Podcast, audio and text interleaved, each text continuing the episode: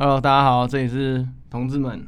然后我是沈立秋，我是怀聪。好，那你你们今天有来宾哦，那你们先聊，我我先吃饭。你不要这么不专业好不好？呃。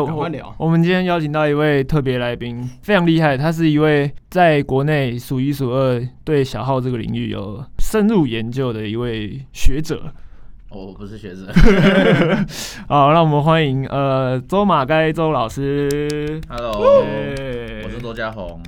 那我要自我介绍吗？哎，自我介绍一下。自我介绍，好，呃，我是一个就是以前我是管乐队出身啦，算是半路出家的小号，然后后来大学才念音乐系，那后来小小号吹一吹又不务正业，跑去读指挥这样子。那很多人都喜欢说什么学者，其实我蛮讨厌这个词的，因为因为我觉得就是研究嘛，因为学者嗯这两个字就好像。就好像有些音乐学就那种很嘴炮，然后自己都不会吹，所以 我一开始就要删掉。对对对对不，剪，今天不剪。对你可以先跟我们聊一下，就是因为我们之前有有介绍到一些乐器，然后 指挥这一块我们都不敢讲，因为怕被骂。那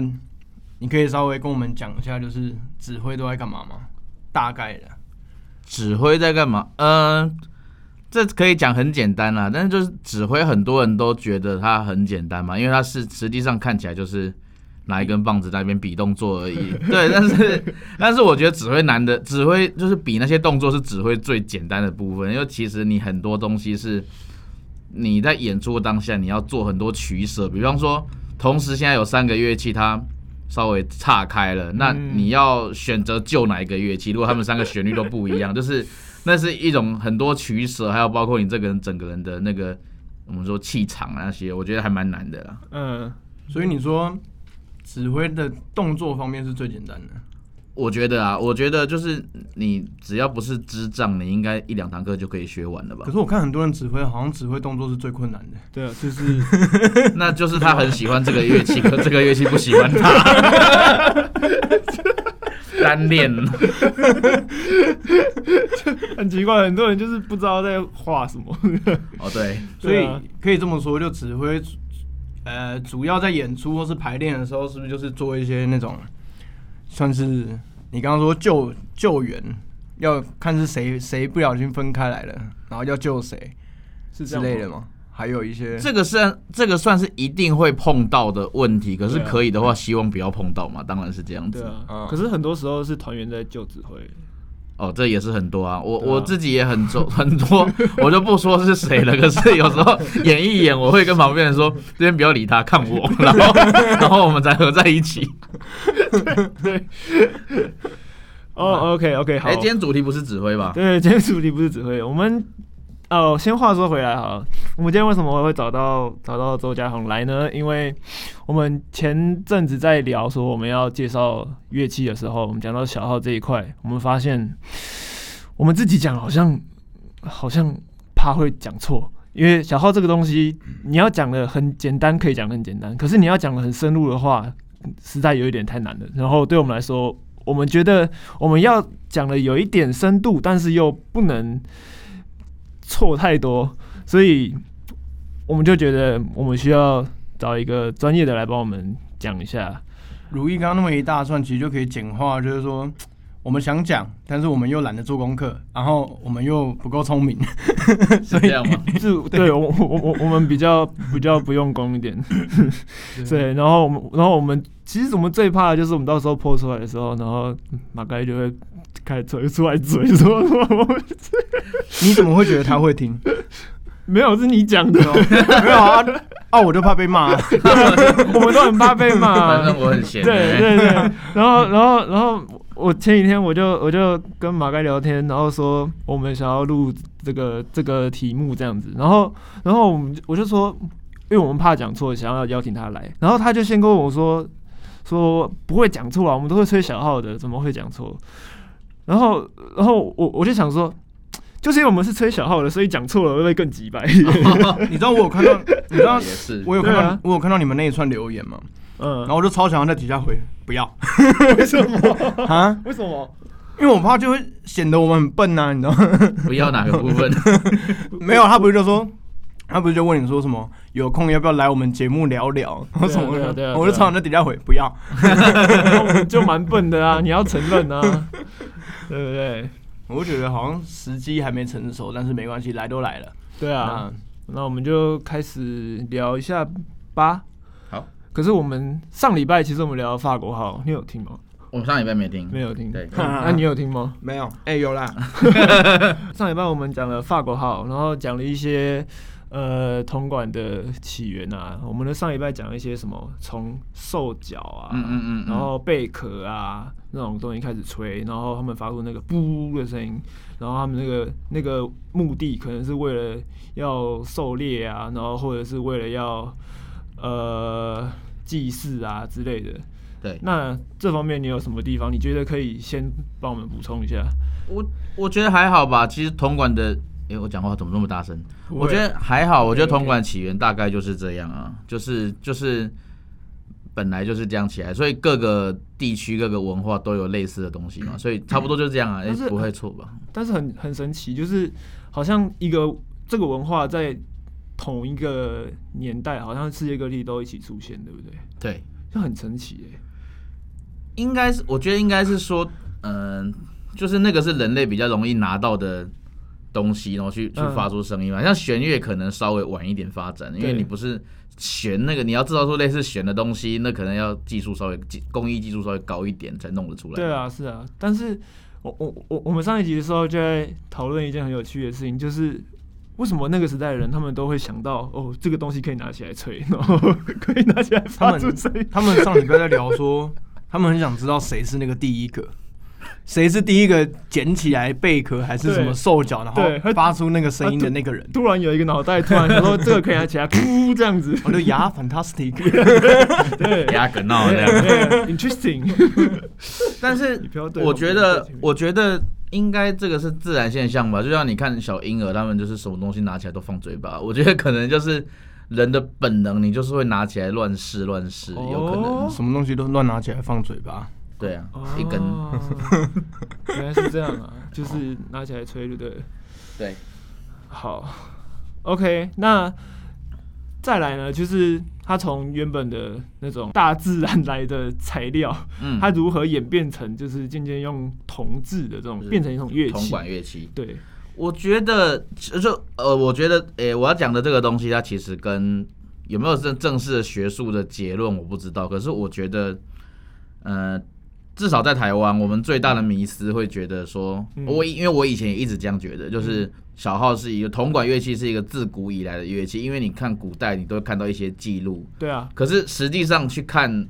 一些文献，会发现到其实中间会有很长一段时间是没有小号的。哎、对，就是就是他们是就是什么什么欧洲嘛，野蛮人入侵嘛，然后那些他们就已经失去了小号、铜管乐器这些东西，他们是后来就是快要到文艺复兴，他们很想要恢复说哦。罗马帝国啊，然后希腊他们那种乐器，他们去看古代的书里面描述说，哦，原来以前有这种乐器，然后他们去重置出来，所以其实中间是有几百年或者几千年是没有这些乐器的。哦，因为是有这这样的一个应该这个应该，我觉得应该不能说是错的，就是我们可以分成就是、呃广义的铜管乐器或狭义。嗯。狭义就是说我们那种演奏音乐啊那种艺术方面的，那广义你当然是那种吹那种噗噗噗那种信号、军事信号那种东西，就是、嗯。那种应该是一直都有啦。我觉得，嗯，因为像我觉得可以用那种逻辑反推，像有一个记载就是说阿拉伯人那个时候。我忘记是谁去打谁的，反正阿拉伯人跟欧洲人，欧洲那边的基督教文明，他们在打仗嘛，然后嗯阿拉伯他们就有类似类似铜管乐器的东西，然后在战争的时候用，然后他们不是在吹音乐，他们是用来威吓对手，然后就吹那种很大声、很难听的声音。嗯嗯，然后欧洲的人全部就想说那什么鬼东西啊，然后吓死这样都他们就是闻风丧胆，他们以为有怪兽之类的，哦。那就是这就可以反推说，如果欧洲一直有铜管乐器的话，他们其实不应该被那个东西吓到，我觉得啊对啊，可以反推。对啊，但是我觉得你说刚刚更早的时候说到怎么会做出各种材质哦，我觉得材质这种东西就我没有研究，但是确实后来就有人用木头去弄啊，用铜器去弄啊、对对对啊。对对对对对，是不是就是可能也是随着就是一些材质制造的技术开始进步之后，我不知道乱讲的，可能就是什么以前不是有什么青铜器时期啊，嗯。然后慢慢开始，哎、突然哪一天会用这个，然后他们就会把这个技术用在，可能他们也突然想到说，哎、那我们来把我们的这个东西换一个材质。对啊，对啊，我觉得有，我觉得蛮有可能。像你，你，你叫一个小学生玩 Minecraft，他也会用木头的 木头的斧头换成金属的斧头，然后换成什么？就是他会会发现这个比较硬啊。哦，就小学生他没有这些历史概念，对他都会一直换材质。然后钻石的，应该就是他们可能那种以前那种号角啊、贝类，就可能就坏嘛，容易坏。我我不知道，嗯我没有研究过，但是我觉得这应该是自然的发展啊。所以这、这个就真的可以很笼很笼统的讲说，就是就是随着时间自然演变嘛。我觉得是啦。嗯这个应该你们有看过那个记录吧？就是现存最早的小号是那个图坦卡门。嗯，对对对对对对，就是那个就是一一把银的嘛，一把青铜的，就是从好像从来没有人找到过那个兽脚的古代的小号，因为应该也留不了那么久吧，会变成石油之类的。那种只有那种只有只只有图片画的，对对对，对可是那个图图坦卡文那个是真的有，对，真的，有，而且你在 YouTube 上找到有人吹的录音，对对对对对为什，么你们都看过？因为他是学者哦。好吧，好，好，那那什么时候开始出现所谓自然号这件事情？就是他们怎么发现可以吹出泛音列？我我觉得吹泛音列是，嗯、也是自然会发现的事情呢。就是就是像我刚好，我不讲地点，因为讲地点太尴尬。但是我刚好今年我去就不是台北的地方演了一场演出，然后不是台北，不是台北的地方，那就是南部。对对，除了除了台北，台北到板桥之外都是南部。你去南部演出哎？然后没有没？有了，中部了，中部了。然后他们就有一些宫庙的，他们那东西叫做哨角，就是哨子的哨嗯，号角，就是宫庙都会有那种喇叭状的那种乐器就是管声很细，然后喇叭口很开的那种。啊然后他们那些有些是那种看起来就是哦很虔诚的阿公啊、叔叔啊那种，然后有些看起来就是就是八加九，对，有些看起来就是八加九。那他们每个人都，他们就是知道哦，我吹大力一点可以比较高，吹小力一点，然后他们就会在那边吹，就是不如他们就是只吹两三个音，然后去做一些仪式。我觉得那个应该是就是，反正你知道要吹这个乐器，你就会发现到你好像音会变来变去，然后我觉得泛音是自然会发现。嗯对。嗯嗯嗯。那他是从什么时候开始，大家会把这个泛音开始做音乐上的表现？哦，音乐上我觉得蛮晚的、音乐上是蛮晚的。音乐上我觉得蛮晚的，因为、嗯。因为中间有一段，我现在在看我的稿，因为我之前刚好讲过类似的介绍，哦就是太好太好，就是我呃，因为小号它开始出来的时候，他们其实就是有点像要模仿古代罗马嘛，因为古代罗马他们分成好几种乐器，那上次我不知道你们有没有讲过，可是它反正它就根据。根据它的形状，就比方说抠努是圆圆的然后什么的那些东西，那 tuba 是直直的之类的，嗯嗯然后他们后来去因为阿拉伯人那个影响，他们就开始弄。然后那时候就是吹小号，他们是随便路边的那种流浪汉，你都可以去弄来吹。然后就是他们会在一些仪式里面吹，然后就是有有有，这是有文献记载，就那时候他们最多就吹四个泛音，哦就是最多最多就是抖抖手抖，然后就只能就只能吹。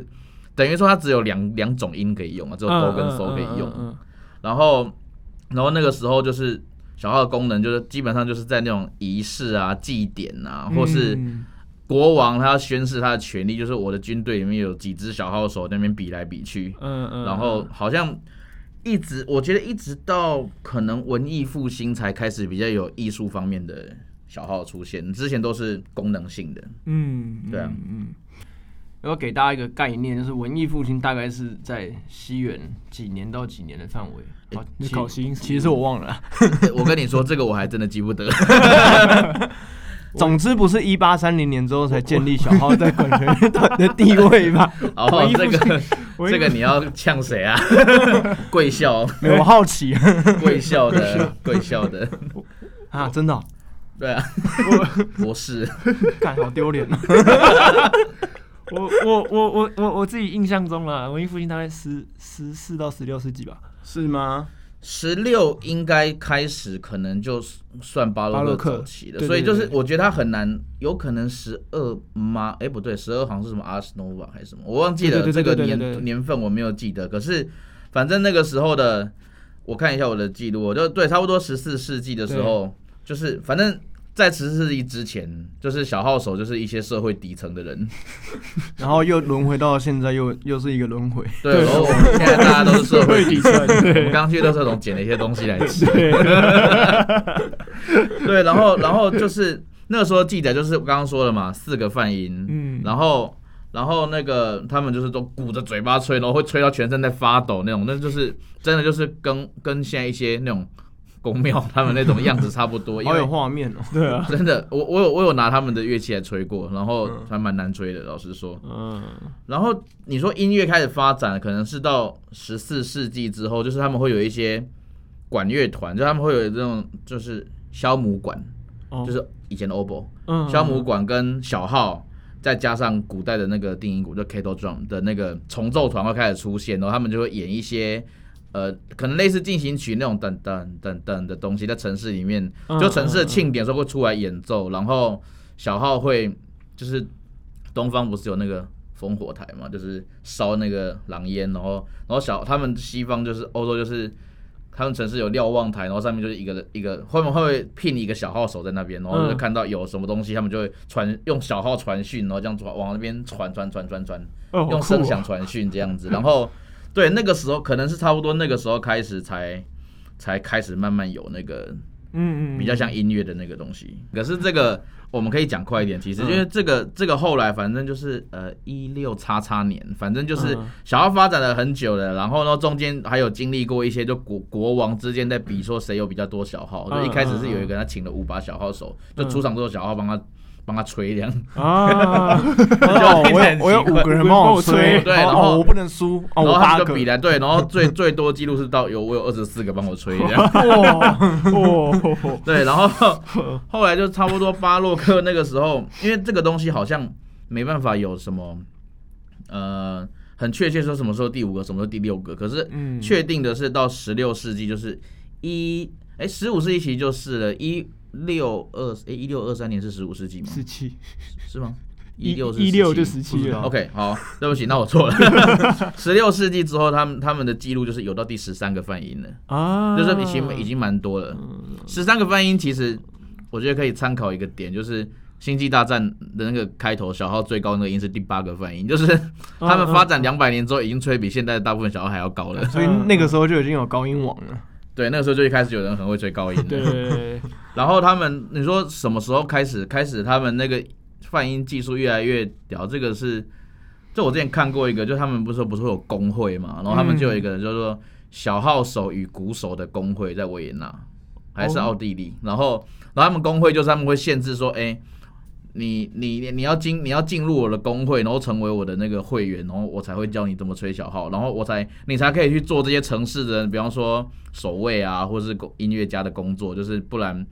不然你不能你你不能未经合法，然后就吹，然后他们在工会里面会研究吹奏技术这样，所以外面的人就是最多就吹到第五、第六个泛音，然后工会里面就是他们记录吹到他们的教本写到第二十四个泛音，二十四是超高的，所以就是，所以意思就是说，你想要再吹更高音吗？想要的话就对，然后他们会限。限制人数，就是总人数就是要多少人，然后怎样怎样，要氪金吗？我不知道，所以你只要缴会费，你就可以吹到三点多。对，他会他会教你那时候广告可能想吹高音吗？想突破自己吗？就是去找吧，喇叭王。好，那我们这边是不是要稍微跳快一点？不然这样讲可能要讲三个小时啊。嗯，对对对这个时候讲的都还是没有按键的那种。对对，其实一直都没有按键啊，就是我们那个 rundown 里面有写到那个嘛，natural trumpet 就是自然小号。嗯自然呃怎么讲啊？反正自然小号在那个时候，它会因为你，因为有些人就是就跟现代一样，有些人就是天生会吹高音，有些人就怎么样都练不到高音嘛。嗯然后他们就会像现在法国不是会分 high home 跟 low home 吗？对嗯，然后如果你都做不到，就是沟哄嘛，就是侯老师讲的，你都做不到，就是我知道，我知道，我听过。这我没听过哎，这那超好笑。哦好表哦。然后就是那时候小号也是分 high home low home 啊，就是 high home 叫做 clarino，然后嗯 low home 是 principale，就是 principal 那个字，嗯。然后他们就会把那个吹嘴的 size 做不一样，就是 cla- clarino 比较浅，然后 principale 就是吹低音的比较那个对。嗯然后什么？呃，反正先先讲一下，因为这可能有些人会误解。我先讲开头那两个好了，嗯就是嗯 natural trumpet 自然小号跟巴洛克小号的分别是什么？就是巴洛克时期其实根本没有人在用巴洛克小号，哦简单来讲是这样子，就是巴洛克小号是现代人去重置自然小号之后，然后用现代的技术去在上面打洞。然后去修正有些音音总会跑偏很多很多很多，然后现代改良版的这种自然有有有可以按得动的自然小号叫做巴洛克小号，所以就是复刻版的感觉。对对，就是历史上嗯历史上其实是只有自然小号这个东西，哦没有打动的巴洛克小号。好，原来是这样啊。对对对，这个是我也是最近半年才知道的。所以它是它是复刻，然后又重置，又修复了一下，然后让让它感觉更进步了一点这样。对，因为因为自然小号就是你就是天生有一些音就是很不准啊。对啊，对啊，对对啊，然后它就可以打洞，然后利用把那些洞放掉之类，然后微调它的音准。嗯嗯，对啊嗯嗯那这样如果照历史脉络来看的话，那这样自然小号之后的下一个会是自然小号之后，下一个其实还蛮还蛮麻烦的欸，就是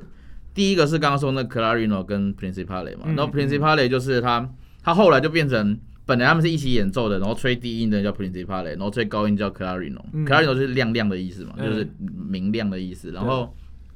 后来慢慢发展成就是他们开始会写 sonata 奏鸣曲那些，然后奏鸣曲都是写给 Clarino，然后嗯。吹 Principale 那些。就是吹喇叭的，然后就是都在外面吹一些庆典啊、仪式音乐那种。然后后来就是跟低音鼓一起在那边咚咚咚。对对对对对对对。对对对。然后然后说什么时候可以用那些东西，就是大概到应该是差不多十八世纪吧，他们开始就是工艺技术在进步，他们会做那个不同管长变音管嘛，就是你们上次法国应该有讲到对对对对对对。变音管。那变音管是，呃，如果听的不是铜管的人的话，可能可能就不知道变音管的概念是什么。没关系，会听的都是变音管？应该 变音管应该就是是我们现在讲的调音管嘛，类似。就是它会换，它会换就是正常哦可以换管子把你变成低调小号，对然后把你变换成低调小换号。哦就换换管子就是反正它你的泛音列，因为会因为你换了哪个变音管，你可能这个变成 C 调泛音列，变 E 调泛音列，变 F 调泛音列基本上就是这样啊我们上上礼拜聊法国号的时候也有讲到，就是以前的谱就是常常会会会突然给你转一个调，或者或者转个调什么，所以那个乐手要很快可以把这个管子抽掉，然后再换另外一个管子。对对对对对这概念其实也蛮好理解的啊，一些 日常生活感觉会有。会啊，啊但是就是嗯、怎么讲啊？他们那个换管子，他们就会有一个潜规则，就是作曲家他们会在换管子的时候。他会留一个，比方说至少十几小节给你换管子，因为有时候你就插不进去，对啊对啊有时候就是会 要润滑，有时候对，就是会卡住，有时候那个管子就是就是明明你就知道它是一组的，可是你就是放不进去，然后就很急。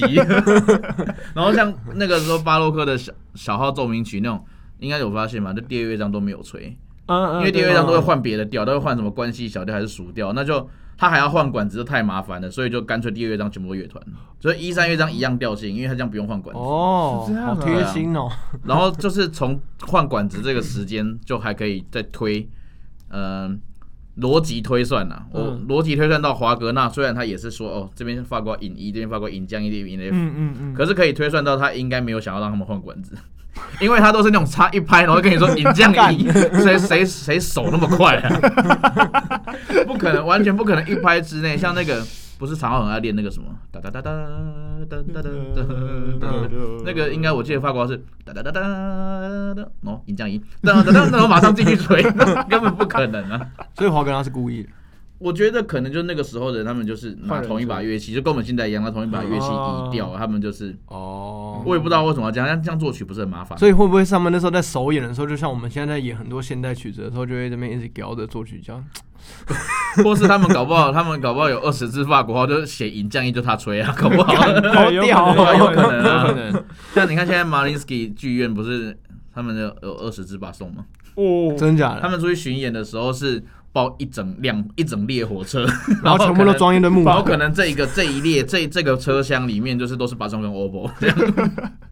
超屌，然后大家一起削竹片，然后下车的时候全部都是木下屑，面全部都是线跟木屑，然后还要带一堆吸油面纸，一直边对对对，然后开始开始讲竹片，竹片就削啊。好爽。好，那刚刚讲到 Crooks，哦对，对，还有那个啦，就是还有还有一些东西是，反正呃，文艺复兴巴洛克就是它不它不可能是那种线性的发展，就不可能说哦一个东西这样，再再一个东西再一个，它一定是同时做很多可能性嘛。然后他们另外一种可能性就是文艺复兴巴洛克那个时候他们还蛮流行同乐器的重奏，就是比方说呃现在是。什么？诶、长诶、没有长号，小号的重奏啊，然后小号重奏它就要分高中低音啊，然后嗯。他们那个时候就做一种滑管小号，嗯。然后滑管小号它的它就是它可以在它它很酷的是，因为如果对铜管乐器有概念的人，听到滑管会以为像长号那样滑，可是滑管小号滑的位置其实是号嘴的位置，就是它是整支乐器在那边撸来撸去，嗯然后是画嘴号嘴这边在动，嗯。嗯，对啊，然后它就可以动个两三格两格这样子，所以它可以吹，呃，比方说 C 调 C 调的话，把它变长变长，它可以变长两次的话，就是可以可以吹 B 调的泛音列或是降 B 调的泛音列，那就是就这样，然后可以利用这些东西简单的吹一些音阶，然后然后滑管滑管小号里面比较大的那一支后来就发展成长号嘛，哦，应该是啦，好聪明的设计，这边你可以讲一个很简单的概念，反正就是越长的越低，越短的越高。刚刚在讲的那些管长啊，或什么换管子，就是越越长的管子，或是越越粗嘛，管径越粗的管子，声声音就是越低嘛。对。然后相反的话就是越高，这样其实就很像跟跟吸管有点像。这不是物理学吗？这是对，我觉得，我觉得就跟我觉得像像这种东西，有时候你知道，像我有时候在教小学生，小学生真的是听不懂，就是管子长一点会变低这件事，就是他们就是听不懂。嗯，然后就是你跟他说音准偏低，他就会他就把管子拔出来。我想说 你脑袋有洞，你知道，我昨天去一个学校代课啊，然后我就说，哎、你这边可能要，你这边可能有有点太高了，这样，他马上就讲一个四个字的口诀，然后他就会让有只要讲说，哎、你这边好像有点太高，马上就说什么，我忘记什么，高拔低拉，高高拔高拔低拉，，没有我我我后来就是四个字为了小学生的智商，就是我后来都是讲一个，就是说你就想象一个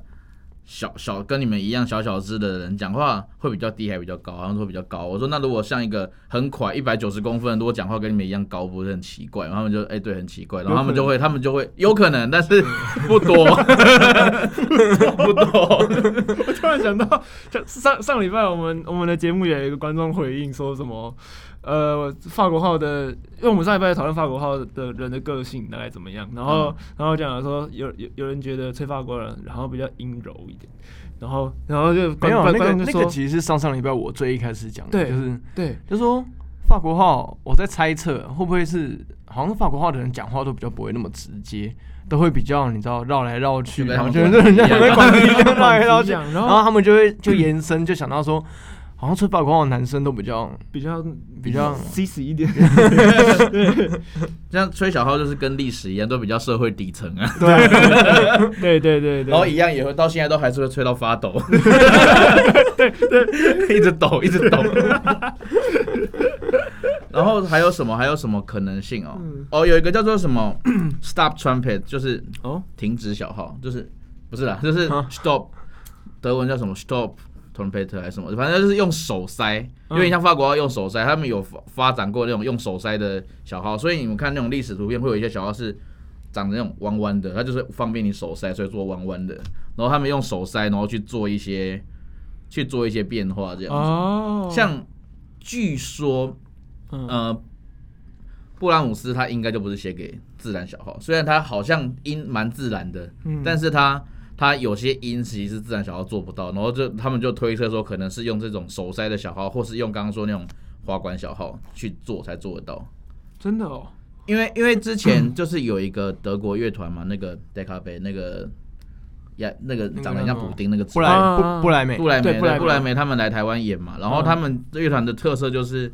就是演布演贝多芬的时候都会拿古代定音鼓加自然小号嘛，然后诶、加巴洛克小号，然后他们那一次要演那个布拉姆斯，然后刚好那一次就是小号小号首席就是问我说可不可以带他去吃鼎泰丰，然后 然后然后我就带他去吃鼎泰丰啊，还有长浩，嗯。然后后来他就说，哎、那感感谢我啊，怎样怎样，就问我说要不要去听他们彩排，嗯。我说好啊，当然要啊，然后我就过去，我本来想说我要坐国家厅下面，嗯，结果他就拉一张椅子，我就坐在旁边，超级怪，我就坐在小号第三部的位置看那个好 p a b l y e p 彩排，哇，然后他们就拿他们吹吹贝多芬的时候就拿那个巴洛克小号，嗯然后吹布拉姆斯的时候就拿转发小号，我就说。我就问他说：“哎、布拉姆斯不是也可以用自然小号吹吗？”他说：“No No No，完全做不到，有些音就是吹不出来。嗯所以应该可以这样推论，布拉姆斯写给的是比较偏自然小号，可是可能不是完全的那种只能用自然翻音的小号，就可能是手塞的或是滑管的，对。嗯或是那个时候，也许布拉姆斯人他们就是嘴巴很厉害，可以硬硬调硬调音准吧，就是用 bending 那样 bend 下 bend 下去，bend 到对，re，硬 bend 这样。嗯。还是不管，就是布拉姆斯就是写出来，然后说不管我就是要这样，对对对。你自己想办法。对啊，然后然后刚刚说那个滑管小号，他们后来就是发展嘛，他们后来就有那个发展，就是呃，他把那个滑管的部分从吹嘴这边改成在乐器中间，然后在手上有点像像一个按，trigger，对对，trigger 这样子，就是嗯。推一下就变长，然后它就会变这样子。嗯嗯嗯，对啊，我记得如我如果没记错的话，这个东西它它叫做 invention trumpet 吧，好像创意的小号，好，好像好像 创意曲、创意的小号。对，然后这个在小号上面，应该小号那个时候发展很多是来自法国号了，应该是。对。对，就是小号都是比较晚被那个被应用的。然后法国号他们那个时候出现那个 invention 法国号 invention home 的原因，是因为是因为他们那个我们刚刚说变音管 crooks，他们也是加在号嘴那边。嗯嗯，然后你今天比方说你的乐器是某个调，然后你要把它移到低五度。低低低两度好了，然后它可能就用会用比较长的，然后你乐器就会离你比较远，嗯然后低五度的时候乐器会离你超远，然后你就会拿不到这样，然后他们后来就觉得这实在太不方便了，所以后来就是他们把那个变音管塞的位置变在乐器中间，嗯然后后来还有人进一步弄出 invention invention 就是在乐器中间直接用手动去调长度这样，我记得没错的话，那有点像是就是一个机械把它推长，嗯嗯，反正也是辅辅助应 辅助应用的功能。就辅助轮那种感觉，对啊，对啊。你说中间还有什么？中间嗯没有了吧？当间中间大概就这样吧。嗯，对啊，那再来就是讲到非常复杂的按键发明的由来，嗯，